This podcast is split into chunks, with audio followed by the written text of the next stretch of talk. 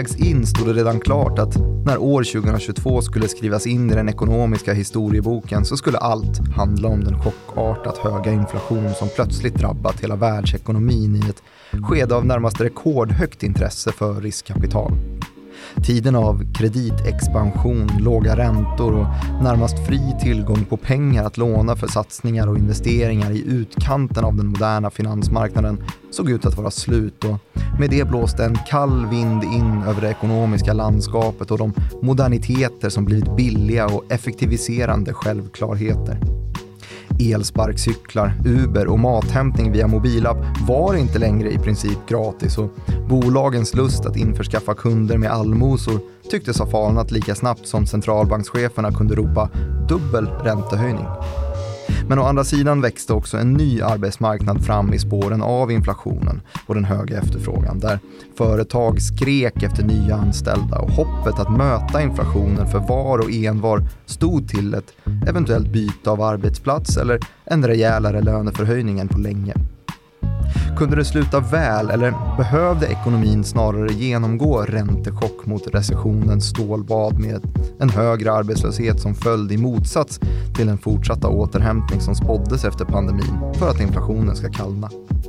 Det här är Follow the Money, en podcast om makt, storfinans och börsen av med mig, programledare Martin Nilsson och utrikesredaktör Joakim Rönning som idag vill prata om eh, riskkapitalinflation. Det har du helt rätt i. Mhm. Vad dyrt allt blitt, Ja, verkligen. som folk brukar säga nu för tiden. Vad tänker du på då? Ja, men allt typ. Okej. Känns ju så i alla fall. Men det är nog mycket en allmän känsla också. Mm. Och sen så justeras ju priser ganska så ganska så ofta. Så här med säsongsvaror och så, det kanske man inte heller riktigt tänker på. Typ att potatis ibland kostar 100 spänn och ibland en spänn per kilo. Mm. Eh, Bara för att det skiljer några veckor och sådär. Men eh, det är lätt att dra snabba slutsatser nu när man går till affären. Så kan man säga i alla fall.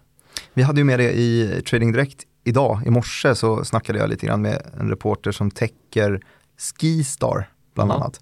Han eh, uppdaterar en ganska efterlängtad årlig text om deras eh, liftpriskort. Nej, kort. Liftkortspris. kanske. Liftkortspris heter det, tack. Ja, jo, men för det här är ju då lite av en indikator på var prisläget ligger. Och han sa då att, jo men Skistars priser stiger mellan 4 och 6 procent ungefär inför den här säsongen jämfört med för ett år sedan. Och det är ju en realprissänkning, kom vi fram till Ja, i slutet av programmet. Mm. Men så känns det ju inte. Man Eftersom att inte inflationen då är över 7. exakt. Eh, Det, de siffrorna fick vi också nyligen. Mm.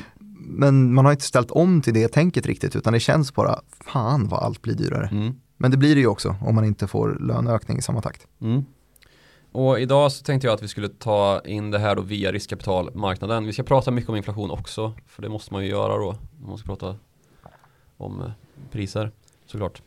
Men eh, mycket av den ekonomi som vi urbana medelklassmänniskor rör oss i eh, består ju av någonting som har då stöttats upp av riskkapitalinvesteringar de senaste typ 15 åren som då har gjort att vi har skapat en massa behov som kanske egentligen inte fanns från början och mycket av det här har ju maskerats som techbolag för att jag vet inte, techbolag i allmänhet har lättare att locka till sig kapital Mm. i våra dagar. Och då pratar vi om bolag som Voi till exempel, Fodora, Klarna, vad har vi mer? Uber. Ja, Uber absolut. Mm. Bolt är ju samma, samma deal av det hela. Ja, Alla typer av leveransbolag, det finns ju ganska många. Man kan ju liksom vara i kontakt med nu, jag är verkligen inte en sån här urban medelklassperson. Nej, jag har inte heller riktigt åkt, åkt Jag elsparkcykel. har aldrig åkt elsparkcykel. Det har ju du gjort garanterat. Ja, absolut. Jag kommer aldrig åka elsparkcykel. Nej. Det är ett jävla otyg. Va? Ja. Gubbe. ja. Eh, Men, men det går ju att komma i kontakt med sådana här, eller man kommer ju i kontakt med dem, även om man inte betalar för det så, så står de ju där. Förr eller senare så ramlar man över dem Precis, på förr eller senare bryter man foten på en av dem. Men man kan ju tänka sig en dag där man tar en Voi till jobbet. Man betalar en eh, lunch som levereras av Fodora med hjälp av Klarna. Sen så tar man kanske eh, en annan elsparkcykel till ett möte efter lunch där, kanske en Lime.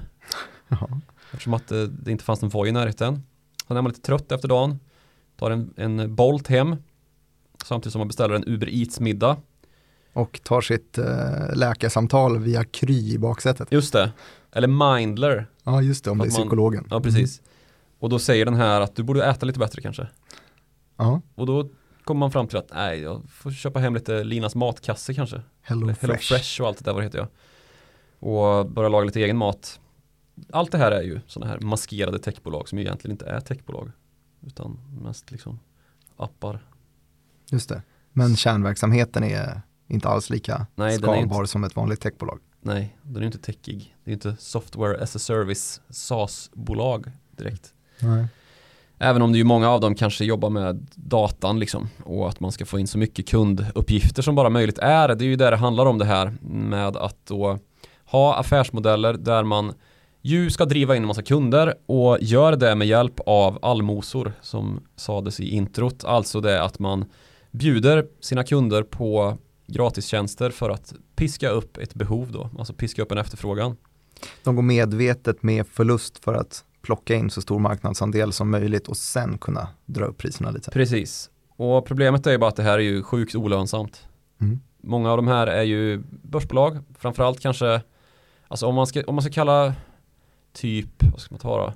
Klarna, Voi, Budbee kanske och Linas matkasse för sådana här bolag, att de kanske är förlusternas eh, Beatles, så är ju Uber förlustbolagens Elvis Presley i så fall.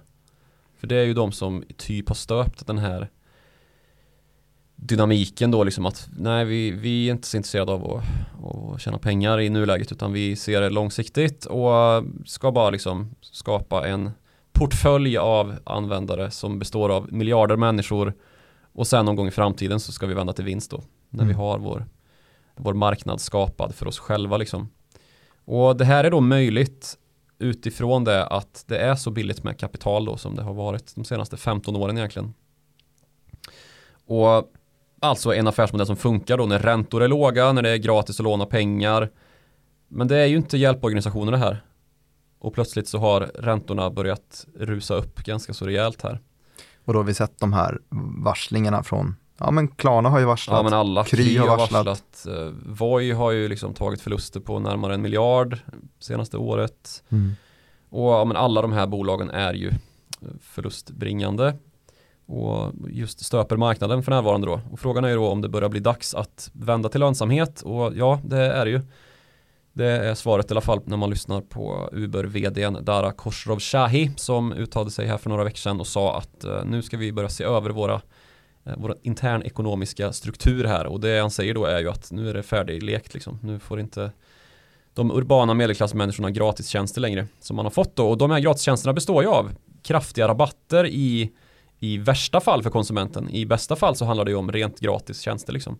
Jag har en sån här check från HelloFresh hemma där det är liksom ja, någon tusenlapp gratis mat liksom för att man signar upp sig på tjänsten. Mm. Och um, det är dyrt för de här bolagen. Det som vi brukar kalla för kundanskaffningskostnad. Det är ju någonting som är vådligt högt då när man har sådana kampanjer.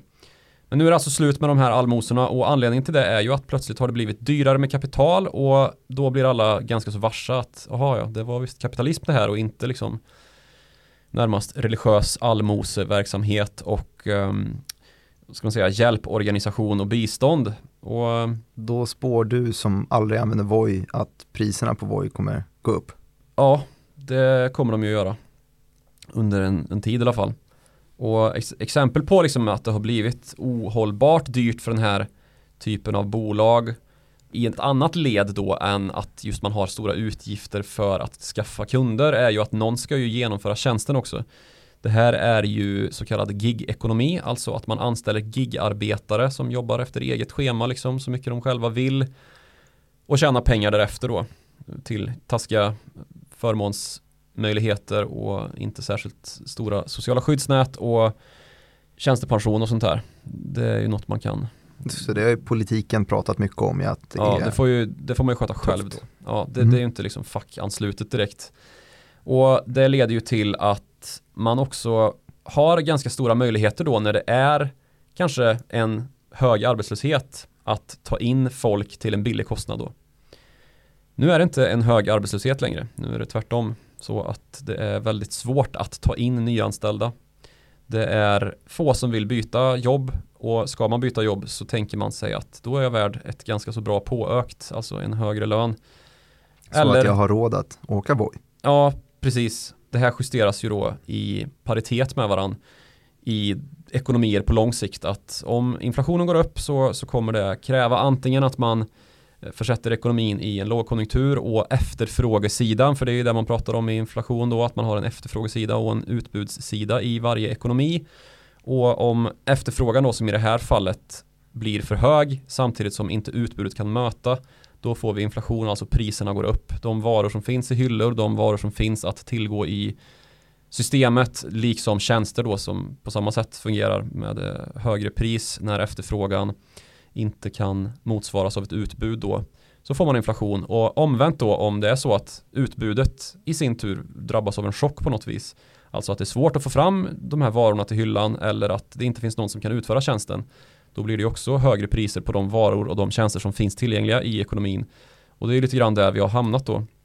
Det blir väl lite dubbelt led också eftersom att det är, om, en, om vi tar Uber, eh, själva affärsidén från första början, att det handlar inte bara om att höja just för att eh, motverka en, en, inflation eller en högre arbetskostnad utan de vill ju faktiskt kunna betala tillbaka de skulder de har dragit på sig här de senaste åren. Ja, precis. Men tanken var att de då hade konkurrerat ut ja, jag vet Taxi inte. Stockholm. Taxi Stockholm, ja, Kurir och Bolt. Ja. Jag vet inte om de äger Bolt, kan det vara så? Jag vet inte. Nej, det gör de inte. Det är estniskt. Okej. Okay. Men de här lönekostnaderna då som, som man drabbas av när arbetslösheten är låg och man behöver anställa folk för att utföra de här tjänsterna, då drabbas marginalen därifrån också. Så nu har vi liksom en dubbel effekt här att dels det har blivit mycket dyrare med kapital och det har dessutom blivit svårare att anställa till låga kostnader. Och kan man fråga sig hur har det här kunnat ske då? Vad är motorn liksom? Och motorn i hela den här maskinen det är ju riskkapitalbolagen då. Det är där de kommer in. I det att bolag som till exempel då Kinnevik, EQT är några av de, de större som man kan kategorisera in här. Även om man brukar kalla Kinnevik då för ett investmentbolag.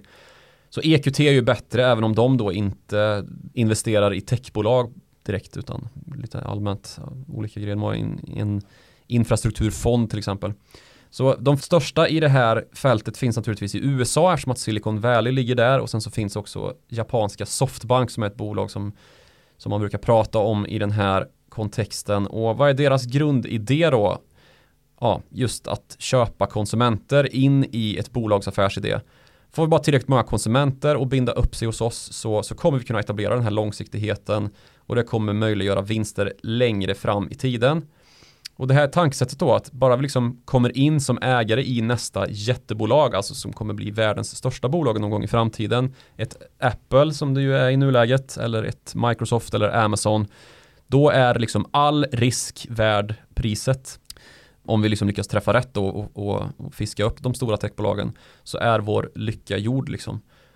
Men med det här då så följer det ju att det behövs den här miljön för att kunna ta hög risk, alltså att man köper massvis med kunder, för det är ju egentligen det man gör och risken är ju att konceptet är för dåligt och inte fastnar och det är det som är lite bekymmersamt nu då när man kan börja prata om de här bolagen eller börja prata om det har vi gjort ganska länge att det ju egentligen inte är techbolag. Det är inte den här liksom abonnentbaserade mjukvarulösningen som drar in konsumenter till abonnemang som de kommer behöva på obestämd tid. Det finns vissa produkter som hamnar i en sån här kategori att man inte kan leva utan den i princip och mobiltelefonen är ju en sån sak och det är ju anledningen till att Apple har varit eh, ett av världens största företag i de senaste, ja men sen smartphonen slog igenom och blev liksom ett allmän gods som man var tvungen att ha för att vara människa ungefär. Och så har man följt upp då med att försöka skapa nya sådana produkter och det är precis det man gör då i sådana här bolag som Uber. Att eh, till slut så hoppas man att människor på en samma nivå som mobiltelefonen eller smartphonen inte ska klara sig utan ett abonnemang då på en elsparkcykel ungefär. Mm. Eh, den filosofin går kanske att kritisera då. Är det verkligen rimligt att det ska bli så? Och då faller den här idén om att man ska ta oändlig risk för att köpa in kunder och sen bara hoppas att framtiden bär med sig ett scenario där man är totaldominant, har i princip monopol och att det nästan är som en allmängiltig samhällsservice. Men det har de ju säkert lyckats med, några av dem i alla fall, instifta den här vanan att använda de här hjälpmedlen. Mm. Även om du inte använder voice, jag kan tänka mig att jag det är finns en... superkritisk till det här naturligtvis eftersom jag, jag inte använder det och har en känslomässig ovilja att överhuvudtaget se de här fordonen. Just det, men det finns en hel generation som nu har vant sig vid att man beställer taxi via Uber eller Bolt. Ja, precis. Man det är dit man vill nå. Stockholm liksom. Men det går ju att problematisera genom en ganska så simpel matematisk beräkning i slutskedet då när man börjar titta på siffror och konstatera då att de här bolagens intäktsökningar står ju inte i paritet med deras utgiftsökningar och det är någonting som bland annat Klarna har blivit hårt kritiserade för i branschpress då när det gäller att man har tagit alldeles för stort utrymme i balansräkningen. Alltså man har tagit in mycket kapital men in, det har inte lett till den riskjusterade avkastning som vissa då hade hoppats på helt enkelt. Och vips så får 10% av arbetsstyrkan lämna. Mm, precis. Men för att det här liksom höga risktagandet då ska möjliggöras så krävs ju den här miljön som vi sa då, alltså att man köper massvis med kunder trots att det finns en risk att konceptet är för dåligt och liksom inte fastnar även om det finns en generation nu då som i storstäderna har vant sig vid att kunna åka Voi liksom så har man ju gjort det på gratis basis liksom. Och då vet man ju inte om det i framtiden kommer vara så att man godtar att jo men jag kan tänka mig att betala den kostnad som krävs då för att Voi ska bli ett vinstdrivande bolag i framtiden eller kommer jag då istället snarare köpa en egen sparkcykel då? Eh, är ju frågor man kan ställa sig. Man har inte riktigt testat affärsmodellen än. Nej, det är ju fortfarande in progress liksom. Och vi har då, vill jag komma fram till, haft en miljö för att kunna agera så som bolag sedan 2008. När vi har haft extremt låga räntor och de här stödköpen ifrån centralbanker då som har pumpat in pengar i systemet och gjort att det har funnits tillgänglig likviditet och satsa de här pengarna då som har krävts för att man ska kunna ge bort gratis tjänster till ungdomar i storstäder som ska åka Voi och gratis taxi och få mat hemlevererad gratis och sådär. Och någon förlorare finns det ju alltid. Man har översatsat då på någonting som inte bär sig.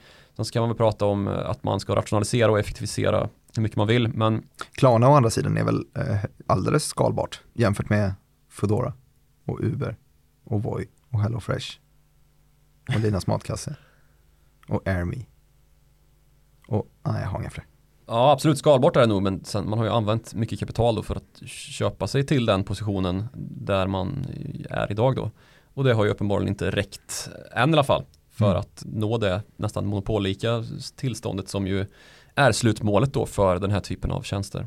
Det är lite åt Spotify-hållet som länge bara kostade pengar. Mm, precis. Växte som fan däremot. Men i tillägg då till den här miljön som vi har haft med, med liksom låg ränta och fri tillgång till kapital så har vi också haft den här arbetsmarknaden som har möjliggjort detta då.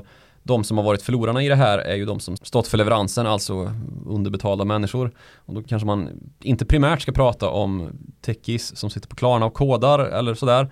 Utan snarare de som sliter med cyklar och i Uber, taxibilar och dylikt. För samtidigt då som vi har haft den här låga räntan och kreditexpansionen så har vi ju haft en lägre kostnad för arbete under lång tid än vad vi har just nu då när arbetsmarknaden lite grann har vänt efter pandemin och när man inte har en låg arbetslöshet så, så har man också en lägre efterfrågan i allmänhet än vad vi har just nu då.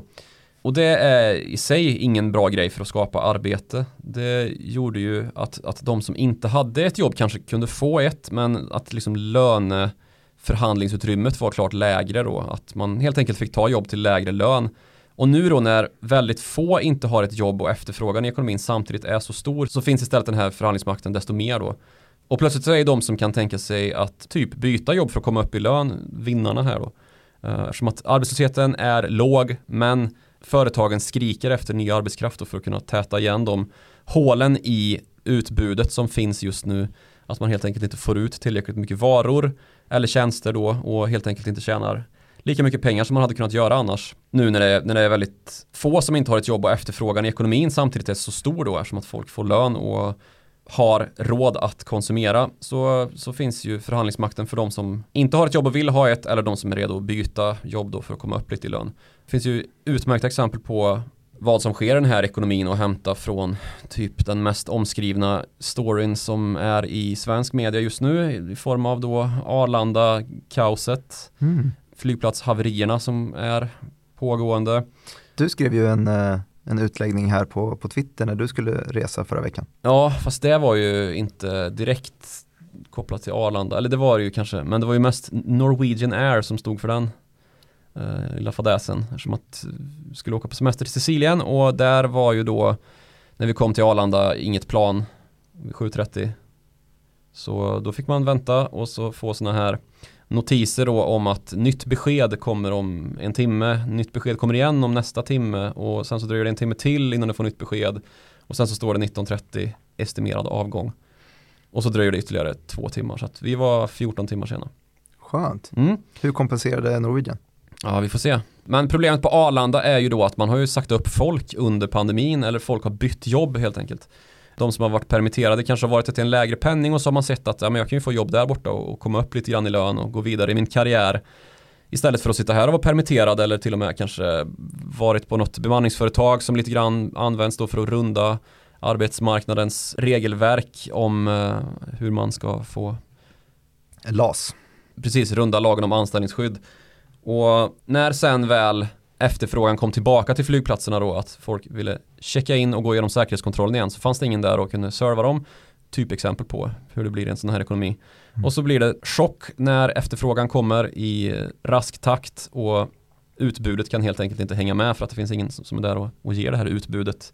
Swedavia hade redan satt budgeten för vad en nyanställd skulle kosta men det var ingen som ville jobba för den pengen. Nej men det kan nog vara lite så men också då att det är svårt att få in folk överhuvudtaget. Det, de flesta har jobb och jag tyckte också jag kunde dra en liten slutsats av hur det såg ut på Sicilien när vi skulle hem sen. För då så var det inte alls samma problem. Sicilien är ju också en ö som har en helt annan ekonomi än den Sverige har. Sicilien gick in i pandemin med en ungdomsarbetslöshet på 50%. Jäkel. Ja. Så då har man ju lite att ta av då, då är det lite lättare att kicka igång sen. Det finns lite fler att anställa och kanske till och med så att de som hade arbete på flygplatsen och blev permitterade inte valde att liksom se sig om efter bättre löner. Om man nu fick en liten check så var man nog ganska glad för det. Det är helt andra förhållanden där nere naturligtvis. Och sen när pandemin falnade och turismen kom igång igen så, så var det inte mer med det än att man bara startade upp igen. Så var det inte på Arlanda då. Just det, för här i Sverige och Arlanda så har vi levt i en eh, fullkomligt överstimulerad ekonomi sen du sa 2008-2009, det var väl där det kickade igång och sen så har det varit låga räntor under ett decennium. Eh, Sen kom en pandemi och så blev räntorna ännu lägre med hjälp av kvantitativa lättnader och eh, man har tryckt ner den här arbetslösheten och så fanns det inte så mycket att ta av sen. Ja, alltså det, det, det är väl många ställen det har blivit bättre på. Det har säkert blivit lite bättre på i delar av Italien också, även om Sicilien ju är en av de regioner med allra högst arbetslöshet i Italien Jag har koll på det här nu eftersom jag var tvungen att göra den här spaningen på flygplatsen att här går det bra, det måste ju bero på någonting. Men det är ju så att arbetsmarknader, de hänger ju inte alltid ihop över regionsgränser och landsgränser och allra minst över kontinenter och det här problemet då med arbetsmarknaden som driver upp kostnader för företag genom att de måste betala högre löner då gäller särskilt i USA just nu. För inflationen i USA är annorlunda än vad den är i Europa. Den är väldigt mycket bredare. Allt går upp eh, men det går inte liksom upp på samma sätt som i Europa. Och det beror ju mycket på då att pandemin har hanterats på helt olika sätt och den ekonomiska utvecklingen innan pandemin, alltså historiskt då, såg ju också väldigt olika ut om vi jämför USA och Europa. För Europa har ju sackat efter och Italien har ju varit eh, ja, bland de sämsta i klassen också då, så där har vi ju lite grann en vidareutveckling av varför det ser ut som det gör där. Och att stimulanser då har bitit på olika sätt om man jämför Sverige med Italien. Men sen när det kommer till inflationsförändringar överhuvudtaget så är det svårt det här med att beräkna och jämföra för det blir alltid att man jämför liksom äpplen med päron. Eftersom att det kalkyleras olika. Det finns olika myndigheter som beräknar på olika sätt. Det är subjektiva värden. Och när vi pratar inflation så brukar vi titta på var den kommer ifrån för att hitta liksom bästa sättet att hantera den. Och i varje ekonomi så finns det utbud och efterfrågan då. Just nu är är efterfrågan i Europa inte i närheten lika stark som den är i USA. Och det beror bland annat då på att Europa å ena sidan inte fick lika stora problem med arbetsmarknaden under pandemin. Vi stöttade ekonomin genom permitteringar och det slutade inte med den här arbetslösheten och omsättningen på anställningar, alltså omsättningen i arbetsmarknaden. Folk bytte inte jobb lika mycket, blev inte uppsagda eh, och det är ju själva anledningen till att man inte byter jobb då. Det är tvärt emot vad som hände i USA då, där arbetslösheten ökade och folk blev liksom friställda som ett hanteringssätt för företagen att komma igenom pandemin. Samtidigt som regeringen då strösslade med stödcheckar över amerikaner som eh, därmed fick loss cash som de kunde stimulera ekonomin med trots att de då kanske hade blivit arbetslösa. Det är en liten uppvisning i också hur arbetsmarknaderna skiljer sig också politiskt. Att Ja, det, vi det vi pratade definitivt länge om att eh, den, det finns ett politiskt skydd i Sverige. De som inte har rundat LAS till exempel Ja, eh, har ju suttit säkrare än de som har arbetat i USA där det är lite, lite hårdare, lite mer där alla rundar loss där alla rundar LAS helt enkelt. Det är lättare att få sparken men det är också lättare att uh, anställa på nytt. Ja, men sen ja precis, för de flesta kom ju tillbaka i jobb ganska snabbt, eller snabbt som attan när pandemin väl lättade och plötsligt så fanns det liksom ett jätteunderskott på anställda. Och då får ju de som är villiga att byta jobb samma effekt då, den här förhandlingsmakten mot företag som söker folk. Och så måste företagen höja lönerna för att konkurrera om de anställda och det går mycket snabbare då i en sån ekonomi som är mer öppen och inte lika stringent reglerad med LAS typ. Och riktigt det här problemet så har, har vi ju inte i Europa, eller den problem kanske man inte ska beskriva det som, utan den snabbheten saknas i Europa då. Där omsättningen på arbetsmarknaden är mycket, mycket trögare, klart lägre under pandemin. Och å andra sidan så finns det ju desto högre påverkan från andra faktorer här då som finns på utbudssidan i förlängningen. För det, det här handlar ju om då att lönerna gör ju att efterfrågan i ekonomin kan stiga eller hållas kvar då. Um, hölls kvar gjorde den här i Europa eftersom att folk höll kvar sina jobb. I USA så föll den ju dramatiskt. Och sen så kom stödcheckarna från regeringen och så kunde folk börja konsumera igen och så gick efterfrågan upp rekordsnabbt. Medan i Europa istället så fanns efterfrågan kvar på samma nivå och urholkade utbudet eftersom att efterfrågan fanns kvar trots att få gick till jobbet. Mm, precis. Och problemet här har ju istället kommit lite senare. Och det har ju varit påverkan från energipriser till exempel. Eftersom att Europa inte producerar tillräckligt mycket egen energi så blev det ju horribelt här när Ryssland överföll Ukraina och vi bestämde oss för att nej vi kan inte ha det så här, vi kan inte låta Ryssland använda energimarknaden som ett slagträ mot Europa eh, rent liksom människorättsligt och politiskt genom Ukraina då så energin har ju blivit mycket mycket dyrare och det vet vi ju alla som har hört ett avsnitt av våran podd i alla fall att energipriserna är ju superpåverkande för inflationen framförallt på kort sikt. Och som sagt, vi producerar ju inte tillräckligt mycket egen energi här. Det gör man ju i USA. Det är ju ett av världens allra mest oljeproducerande och gasproducerande länder.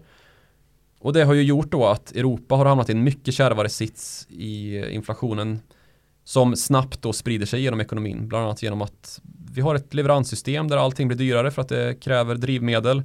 Och det är liksom skillnaden från USA då där vi som sagt har en, en hög efterfrågeinflation eh, medan vi i Europa då har fått ett utbudsproblem som lett till hög inflation. Kostnaden att föra ut varor har blivit högre, mindre varor finns på hyllorna för att det är svårare att producera och dyrare att frakta. Samtidigt som vi inte har samma möjlighet att förhandla upp våra löner mot företag som likt i USA skriker efter arbetskraft för att tillfredsställa efterfrågan då. Det, det är ju lite samma i, eh, i Europa och Sverige. Det kom väl siffror idag här på um, det ser ju den helt sjuk den kurvan över hur mycket de lediga platserna har ökat de senaste, ja, det senaste året. Antalet jobb som finns där ute Ja, men som inte är tillsatt än. typ ja, 200 000 och jag vet inte om man ska jämföra det med något. ja, men, som, som värst tidigare så har det väl varit drygt 100 000. Ja. Precis som här- värst, alltså ja, Ja, värst. Ja, som värst. I den här kurvan då som sträcker sig bak till 92. Ja, så det är ju superrekord på alla sätt och vis. Superrekord. Så är det. Eh, skulle jag kunna få göra ett sponsrat inslag? Ja, det kan det väl. Nej, men vi anställer just nu på, på studion. Jättesvårt att hitta folk. Ja, det är, Ja, så det finns en plats som, som finansreporter om man är, är intresserad av börs och journalistik. Så kan man eh, leta upp den annonsen. Det, den heter nog finansreporter på LinkedIn och lite sånt där. Sök det. gör det. Får man lära känna oss. Ja, kan man få göra. Det är kanske inte den starkaste förmånen man får. Nej, nej det, det är en nackdel faktiskt. Ja. Hemskt. Men lösningen på det här då, vad, vad hamnar vi? Ja, men det är ju ja, höja räntorna, ta kontrollen över energimarknaden med hjälp av USA kanske och egna investeringar i typ energiproduktion här på hemmaplan och i Europa och slå sig fri. Och så finns det ju olika sätt att göra det på. Mm. Eller så kan man göra som Mario Draghi Italiens premiärminister och Byta jobb. kul. Ja. För han var tidigare, ECB-chef, men sen precis, så gick han då till gick till. Italienska staten Han blev värvad av de italienska väljarna. Ja. Precis. Han har ju föreslagit att vi borde skapa en, en kartell som köper energi och styr ner priset då. Att Europa ska utgöra en typ en motkraft till OPEC. Vad kul. Oljekartellen. Så då har vi en kartell på utbudssidan och på Ja. efterfrågesidan. Precis, skitkonstigt. Balans. Ja, och det här är ju inte kanske en kortsiktig lösning. Fatta vad mycket förhandlingar skulle krävas för att komma fram till ett pris överhuvudtaget. Mm. Ja, så det skulle ju ta jättelång tid. Så istället får man ju, ja, man höjer räntorna, tämjer inflationen.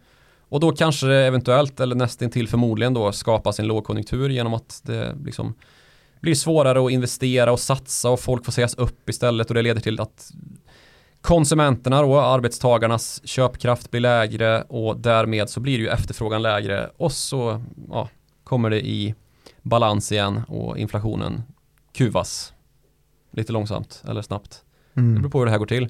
Och däremellan, beroende på hur lång tid det tar, så har vi bara hälften av de nämnda bolagen i inledningen kvar. Ja, precis. Då, då kommer Yoko Ono in och splittrar Beatles. Ja. Och den här eh, Elvis-mackan tar död på Uber. Ja. Elvis. Kreditförlusternas Elvis. Och så sjunker oljepriset. Inte på grund av att eh, Elvis dör och Yoko Ono splittrar Beatles utan att det är helt enkelt färre som har råd att köpa oljan då, alltså drivmedlet och då får vi den här priseffekten liksom, som brukar kallas för efterfrågeförstörelse om man ska översätta. Demand destruction brukar det pratas om. Och då blir det också mer attraktivt att jobba som Uber-förare igen, alltså arbetsmarknaden är svagare. Fler tar sig in i um, lågkvalificerade yrken och priserna på taxiresor går därigenom ner då för att det plötsligt finns ett större utbud än vad det finns eh, efterfrågan. Och konjunkturcykeln har gått ett varv. Precis. Och så uppstår nya sådana här gökungar som bara, ja, den unga urbana medelklassen helt enkelt som bara är vana att gapa och få tillstoppat gratis. Men det har ju varit faktiskt alldeles underbart att kunna åka taxi för en tredjedel av normala priset och glida runt på elsparkcykel om man är lagd åt det hållet och käka gratis mat från Linas matkasse medan de går med förlust. Superhållbart. Mm. Vet du vad, det är, vet du vad jag tycker att det liknar det där? Vadå för något? Ett pyramidspel. Mm. Och det är ju vad vissa delar av riskkapitalmarknaden har börjat likna också. Alltså riskkapitalbolag, vi kanske gick lite snabbt förbi det, för det, riskkapitalbolagen är ju de bolag som tar in pengar från investerare och sen ofta då köper upp bolag eller köper andelar i bolag på den privata marknaden, alltså inte på börsen utan utanför den då. Det är ofta bolag som sen hamnar på börsen och då gör riskkapitalbolaget kanske exit genom att sälja i börsnoteringen. Mm. Och att delar av den här riskkapitalmarknaden då som ju götts av de här premisserna som har rått nu då under 15 år med gratis tillgång till kapital som investerarna har kunnat låna eller kunna låna ut till riskkapitalbolagen kan man ju kalla det för då när man köper en andel eller väljer att få sina medel investerade då av en riskkapitalfirma. Så man har valt att stoppa in pengarna där istället eftersom att sparkontot inte har gett Nej, någonting. precis, det har inte gett någon ränta och man kanske tycker att det har gett för dålig avkastning att investera i industribolag och i techbolag och istället så vill man ja, men göra sig till en del av den här rörelsen då som har sökt efter den här nästa Apple, nästa Amazon, nästa Google, nästa Microsoft. Mm. Och så satsar man på det istället då och så blir ju risken högre då, det är därför det kallas för riskkapital men avkastningsmöjligheten blir ju också typ oändlig liksom om man skulle pricka rätt. Och under sådana här förutsättningar så funkar det ju för att man tittar så långt in i framtiden då man ser oändliga kassaflöden långt in i framtiden när ränteläget är ett helt annat och folk inte vågar satsa på det här viset och man kanske har lyckats cementera en nästan monopollik ställning någonstans som ju de här amerikanska techbolagen, fangbolagen som vi brukar kalla dem, Facebook, Apple, Amazon, Microsoft, Google, Netflix. Har du släppt in Microsoft i FANG också? Nej, det ska man inte göra. Nej. Ja, Men den skulle ju kunna vara där. fel av mig. Famnig. Ja, Ja, alltså ett S på slutet för Spotify. nej, Spotify får inte vara med. Okej. Men de förutsättningarna gör ju också då att det finns en avsevärd risk här i riskkapitalmarknaden att det förvandlas till ett pyramidspel. Mm. Lite grann som man kan nu hävda då. Nu går vi liksom hela vägen ut i den här tåten eller om man ska kalla det in i hjärtat av det som har gjort att den ekonomiska kroppen har de här gratistjänsterna då som ju vi har nämnt här. Men hur går det till då inuti den här pyramiden? Jag har inte riktigt. Ja, men jag, jag, kan, jag kan förklara det genom att gå till en uh, gubbe som heter Vincent Mortier som jag brukar lyssna på. Han är då chefsinvesterare på den franska kapitalförvaltaren Amundi. Och han håller presskonferenser ibland. Det uh, gjorde han senast för ett par veckor sedan och ger en liten spaning över hur landet ligger då i kapitalmarknaden och det var faktiskt eh, han då som började prata om att det här börjar likna ett pyramidspel i riskkapitalmarknaden och anledningen till att han anser det då är att de här firmorna själva är så bidragande till att driva upp värderingar så att det blir liksom en rundgång. Att då volymen av kapital som har tagits in av de här riskkapitalfirmorna då de senaste åren det har ju varit rekordhögt eftersom att räntorna varit så låga då, riskviljan så hög vilket har drivit upp det här spelet då att nej men jag vill satsa på att kunna hämta in nästa Apple innan det blir börsnoterat och kunna göra mig liksom enorma avkastningar längre fram i tiden. Och det har då skapat incitament hos de här bolagen när det finns så mycket investerare som vill in att köpa tillgångar då från varandra till upplåsta priser. För det här är ju utanför börsen, kom ihåg det. Det är innan bolagen hamnar på börsen. Så de här bolagen som liksom tillhandahåller det här riskkapitalbolagen alltså, de köper sedan bolag utanför börsen på vad vi kallar den privata marknaden och det gör att det hela kan liksom tendera att bli pyramidspelslikt eller att det blir en bubbla bestående av då de här bolagens värdering av egna och andras tillgångar. Och det funkar ju så länge det kommer in nytt kapital då. Precis som pyramidspel. Att du kan liksom köpa ut en gammal ägare för nya pengar. Men om det plötsligt tar slut på nya pengar in, då avslöjas liksom pyramiden. Och att det här inte är liksom vinstgenererande på något sätt. Utan att det då i pyramidspel ju är helt och hållet ett bedrägeri. Men där man då, och vilket då Vincent Mortier anspelar på, går att dra en parallell genom att det här är ju inte bolag som är 100% inriktade på att bedra sina investerare men det är ju samtidigt bolag som inte gör vinst och som kanske heller aldrig kommer kunna göra vinst.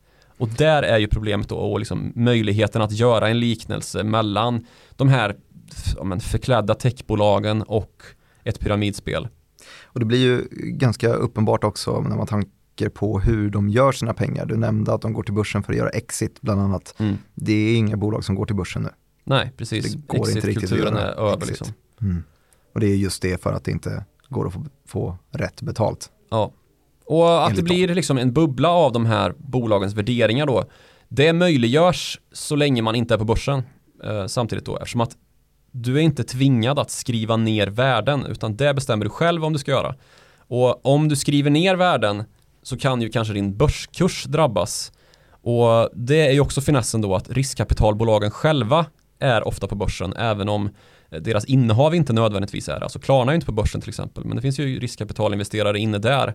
Men kan man äga genom flat capital bland annat? Ja, just det. Eh, Sebastian Siemiatkowski, alltså eh, grundarens jag tror att deras eh, största innehav är just Klarna och sen därefter kommer väl eh, Budbee eller någon annan som vi har nämnt också. Ja, okay, ja.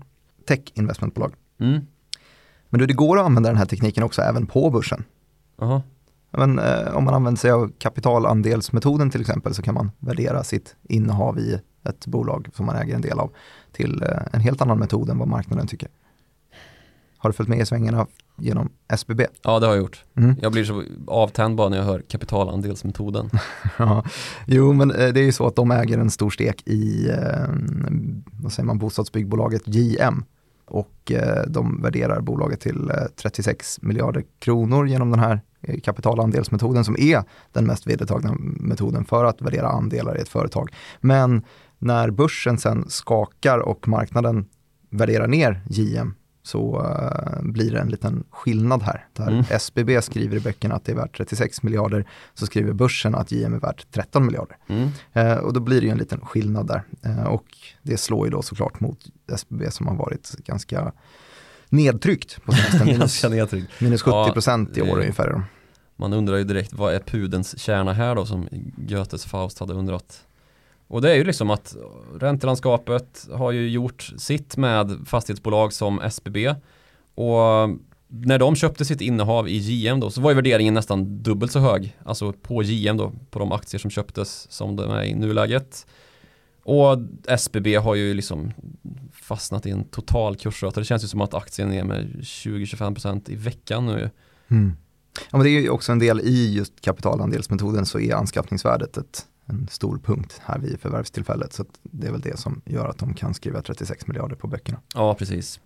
Men till skillnad från SBB då så har de här riskkapitalbolagen en mer generellt, vad ska man säga, accepterad och allmänt vedertagen möjlighet att göra den här typen av bokföringsmässiga korrigeringar då.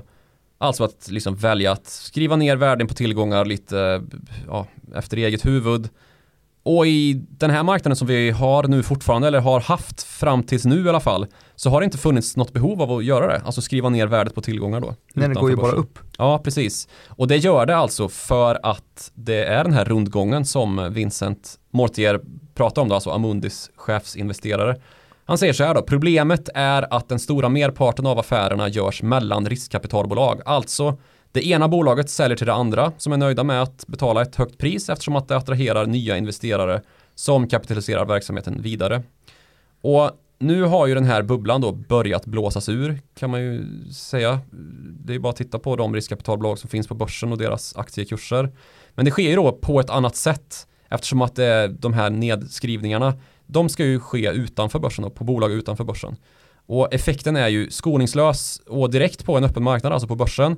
Men när det kommer till riskkapitalbolag så måste värdet antingen justeras i en transaktion eller genom att ett bolag väljer att skriva ner värdet och det gör man ju inte när man anser att nej, det finns ju köpare där ute.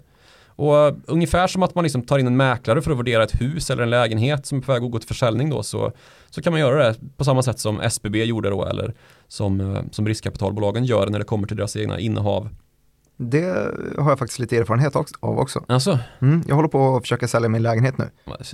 Ska du sitta och göra reklam för ditt jävla lägenhet?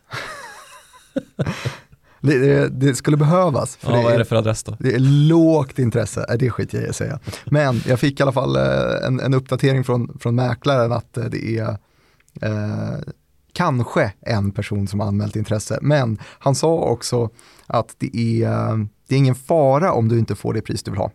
För att man kan ju faktiskt bara dra tillbaka och hålla lägenheten i så fall. Ja, tills den är värd ännu mindre. Mm, han sa att men det är extremt många som väljer att dra tillbaka sina lägenheter från försäljning just nu. Ja. Så att det blir ju då en, på lite samma sätt, man, det här blir ju ingen punkt i statistiken eftersom att det inte blir något avslut då.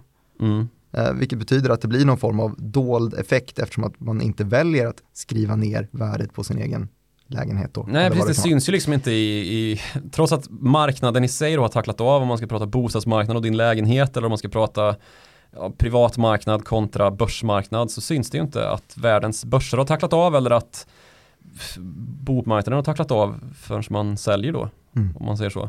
Det är, och det här är, ju liksom öppen auktion direkt utan Nej precis, det här är ju finessen med att uh, riskkapitalbolag har förmågan att sälja vidare till sektorkollegor då som medfört att riskkapitalbolagen inte sett behov av att skriva ner värden och alltså ja, en. Men till slut så kommer effekten och då blir den ju det är då vi får riktiga bubbelsmällar liksom. Mm. Det kan ju ta lite längre tid på börsen eftersom att det handlas ja, varje dag.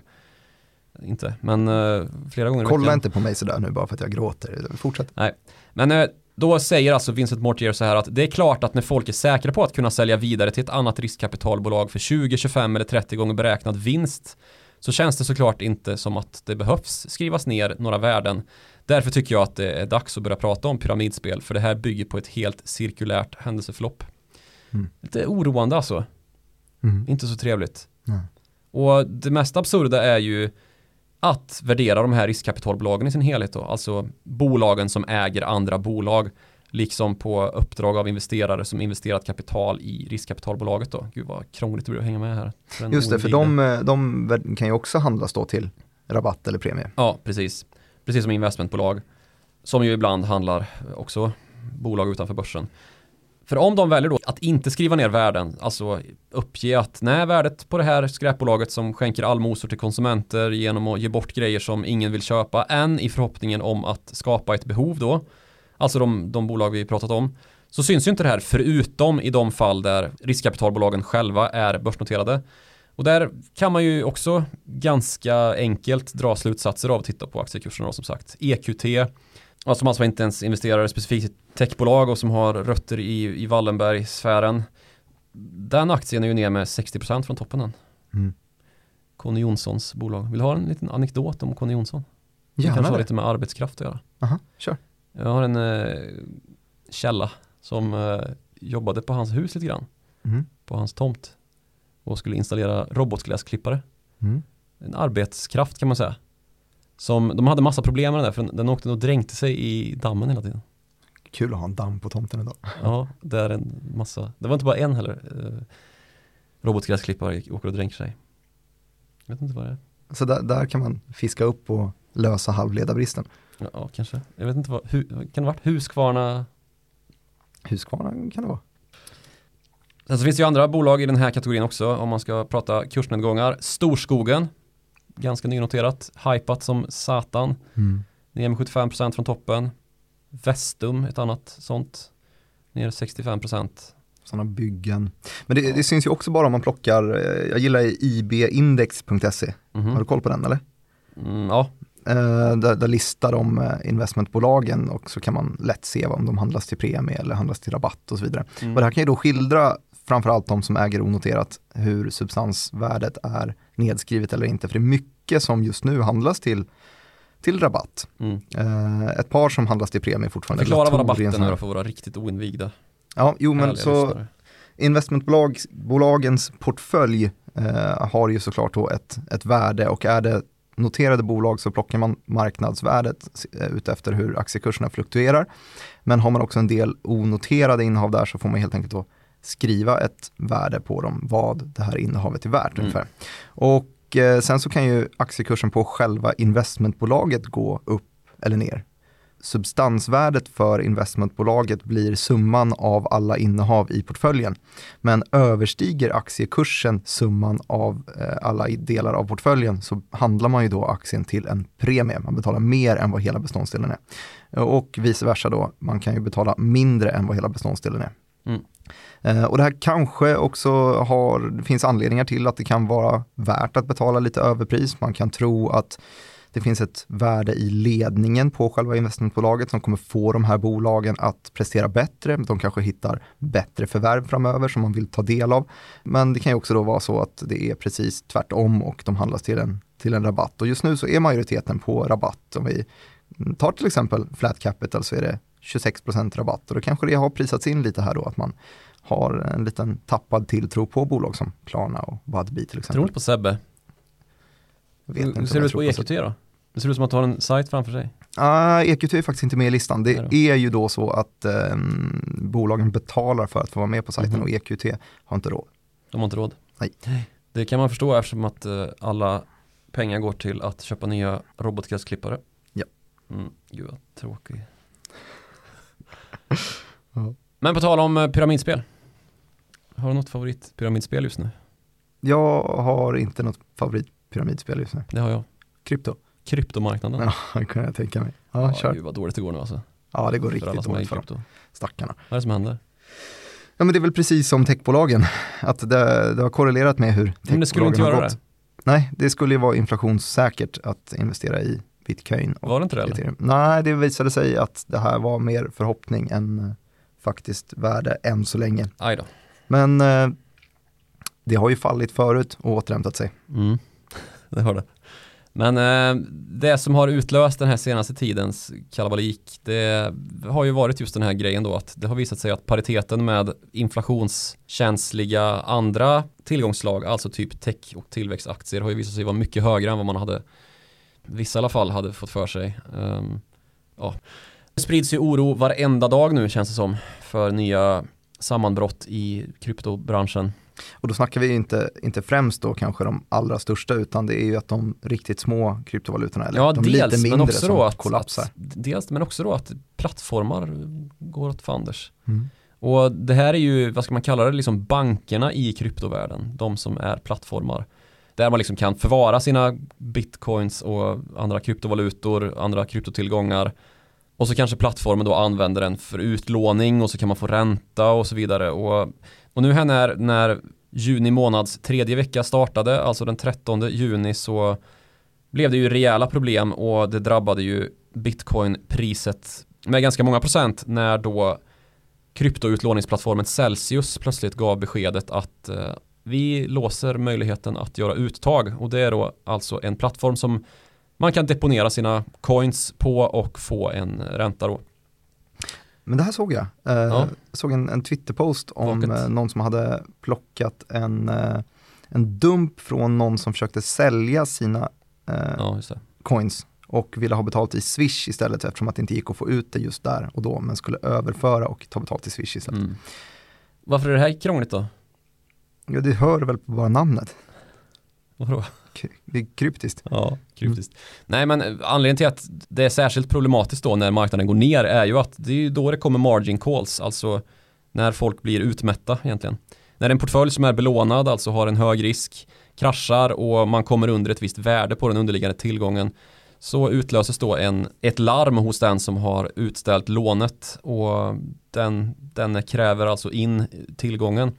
Problemet då är om man inte kan få tillbaka sin tillgång för att den ligger deponerad på en kryptoplattform som helt enkelt inte tänker ge tillbaka den. Det är ju ganska uppenbart, eller hur? Mm. Och det är lite där vi har hamnat nu då. Och som vanligt när det gäller sådana här grejer i finansbranschen så är det ingen som helst fara, säger alla ansvariga, alltså Celsius vd typ, fram tills dess att det liksom har gått åt fanders eh, bekräftat och då är det ju liksom point of no return naturligtvis. Sen så kom det ju nya bekymmersamma besked från Binance, ett annat, en annan kryptoplattform som då gav beskedet att det inte gick att göra några transaktioner på grund av någon, någon sorts köbildning i transaktionssystemet. Men alla coins skulle vara säkra. Men sånt här får ju liksom inte hända. Tänk om det hade hänt när börsen liksom var i totalt fritt fall som under pandemin. Tänk om Robin Hood hade ja. gjort det omöjligt att sälja eller köpa innehav i GameStop och sånt ja, där. Ja, nu sitter vi och larvar oss här för det är ju precis vad som hände och det är naturligtvis så att det finns en massa problem med även den etablerade finansen som ju plötsligt har fått namnet TradFi, Traditional Finance. Men det visar sig ju då att det här med traditionell finans kanske inte är så jävla dumt ändå. Uh, att det är någonting som har funnits i tusentals år och att vi numera har spärrar i tekniska system, försäkringar, lagar, insättningsgarantier och andra liksom konsumentskyddande, spararskyddande finesser.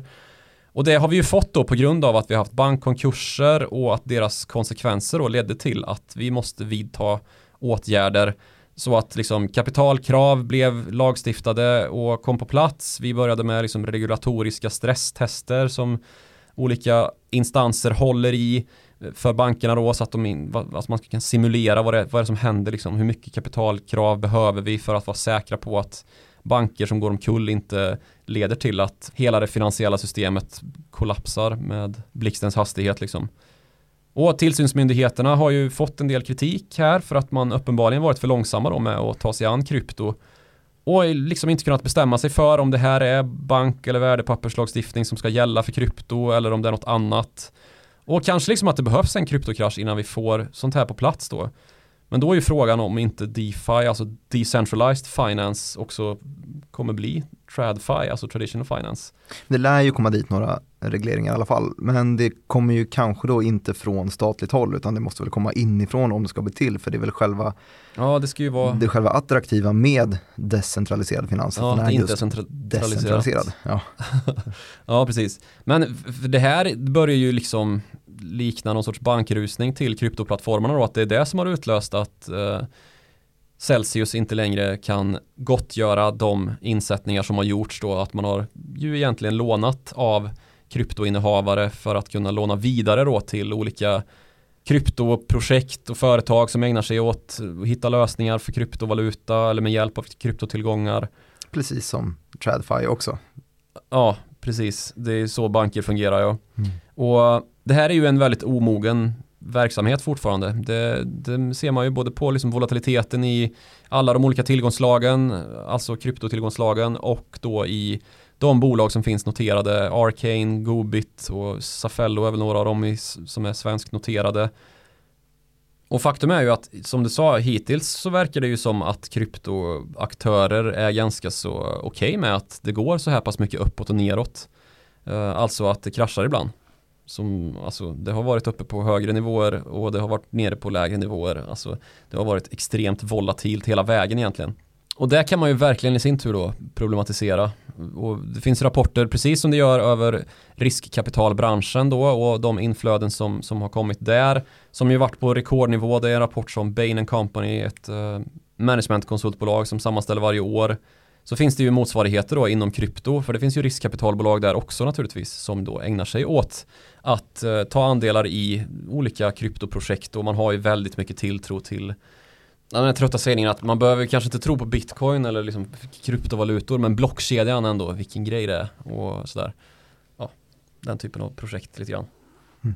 Uh, de riskkapitalanskaffningsnivåerna är också på rekord liksom. Och det verkar inte ha avtagit på samma sätt. Och det förklaras då delvis med att blockkedjan har potential. Ja, det gör det ju. Men eh, också då att det finns så pass många nu i den här branschen som är hodlare liksom, som är hodl, alltså en hetsig felskrivning av hold. Som har blivit kännetecknande för att vara en kryptoägare som tror så mycket på konceptet att man aldrig tänker sälja Oavsett hur mycket det går upp eller ner ungefär. Det har då medfört att många anser snarare då att ja, men det är ju bra att det går ner för då kan man ju köpa in sig och så kommer nya projekt ut på banan till en lägre värdering och att det därmed då går att förklara att trots att bitcoinpriset är ner med vad är det 60-70% eller något från toppen så har inte riskkapitalinvesterandet i kryptobranschen heller liksom avtagit ännu. Kan inte du säga någonting som vi får med kryptobröderna också? Brorsorna. Så du menar att gråtande kryptobrorsor som försöker logga in på sitt konto på Celsius inte har eh, något skäl för oro egentligen? Nej, jag menar ingenting. Kryptobrorsor alltså. Goa de är. Mm. Ja, nej, men jag vet inte. Det, är ju ganska så outforskat hur orolig man ska vara också utifrån kryptomarknaden. Det är en marknad som nu har kommit under då 1000 miljarder dollar i total värdering på de eh, tillgångar som finns och handla med på marknadsplatserna. Hur mycket det skulle påverka liksom världsfinansen. Men jag hade en rätt otäck dröm för ett tag sedan. Ska du, ska du återge drömmar i podden? det kan jag väl få göra. Ja, kör. Uh, kommer du ihåg uh, dokumentären Inside Job som gjordes efter finanskrisen 2008. Mm, Matt Damon är berättarrösten. Matt Damon är berättarrösten, precis. Den är bra den. Ja, det är den. Ja. Uh, och han är alltså berättarrösten, Matt Damon. Väldigt bra berättarröst. Och den fick ju Oscar och hela köret liksom. Han blev ju, fick liksom ännu mer ett rykte om sig att vara liksom en påläst snubbe och eh, inte bara liksom uh, goodwill hunting utan typ på riktigt också. Mm. Och han var ju inte bara med som, som berättarröst utan liksom engagerad i det här projektet och förklara den globala finanskrisen, Lehman Brothers-konkursen och vad som hände där i världsfinansen egentligen. Att det var egentligen ett inside job då som, ja, mycket bedrägeri som ledde till att vi fick finanskraschen och att subprime-lånen då att det behövde förklaras för en allmänhet som eh, behövde ha lite bättre koll på hur finansmarknaderna fungerade för att vi skulle kunna undgå någonting sånt här igen. Och sen så kommer då, vad kan det varit, oktober, november någonting 2021. Och den stora kryptohåsens allra högsta punkt, det var väl typ där någonstans 68 000 dollar per bitcoin var vi väl uppe på. Då gör ju crypto.com, alltså sajten och plattformen, en vida omskriven reklamkampanj som kablas ut under reklamfilms och amerikansk fotbollseventet Super Bowl som ju är det största i reklamvärlden dyraste reklamplatserna och så vidare. Då kablar alltså Crypto.com ut den här reklamfilmen där Matt Damon då är huvudpersonen som springer omkring.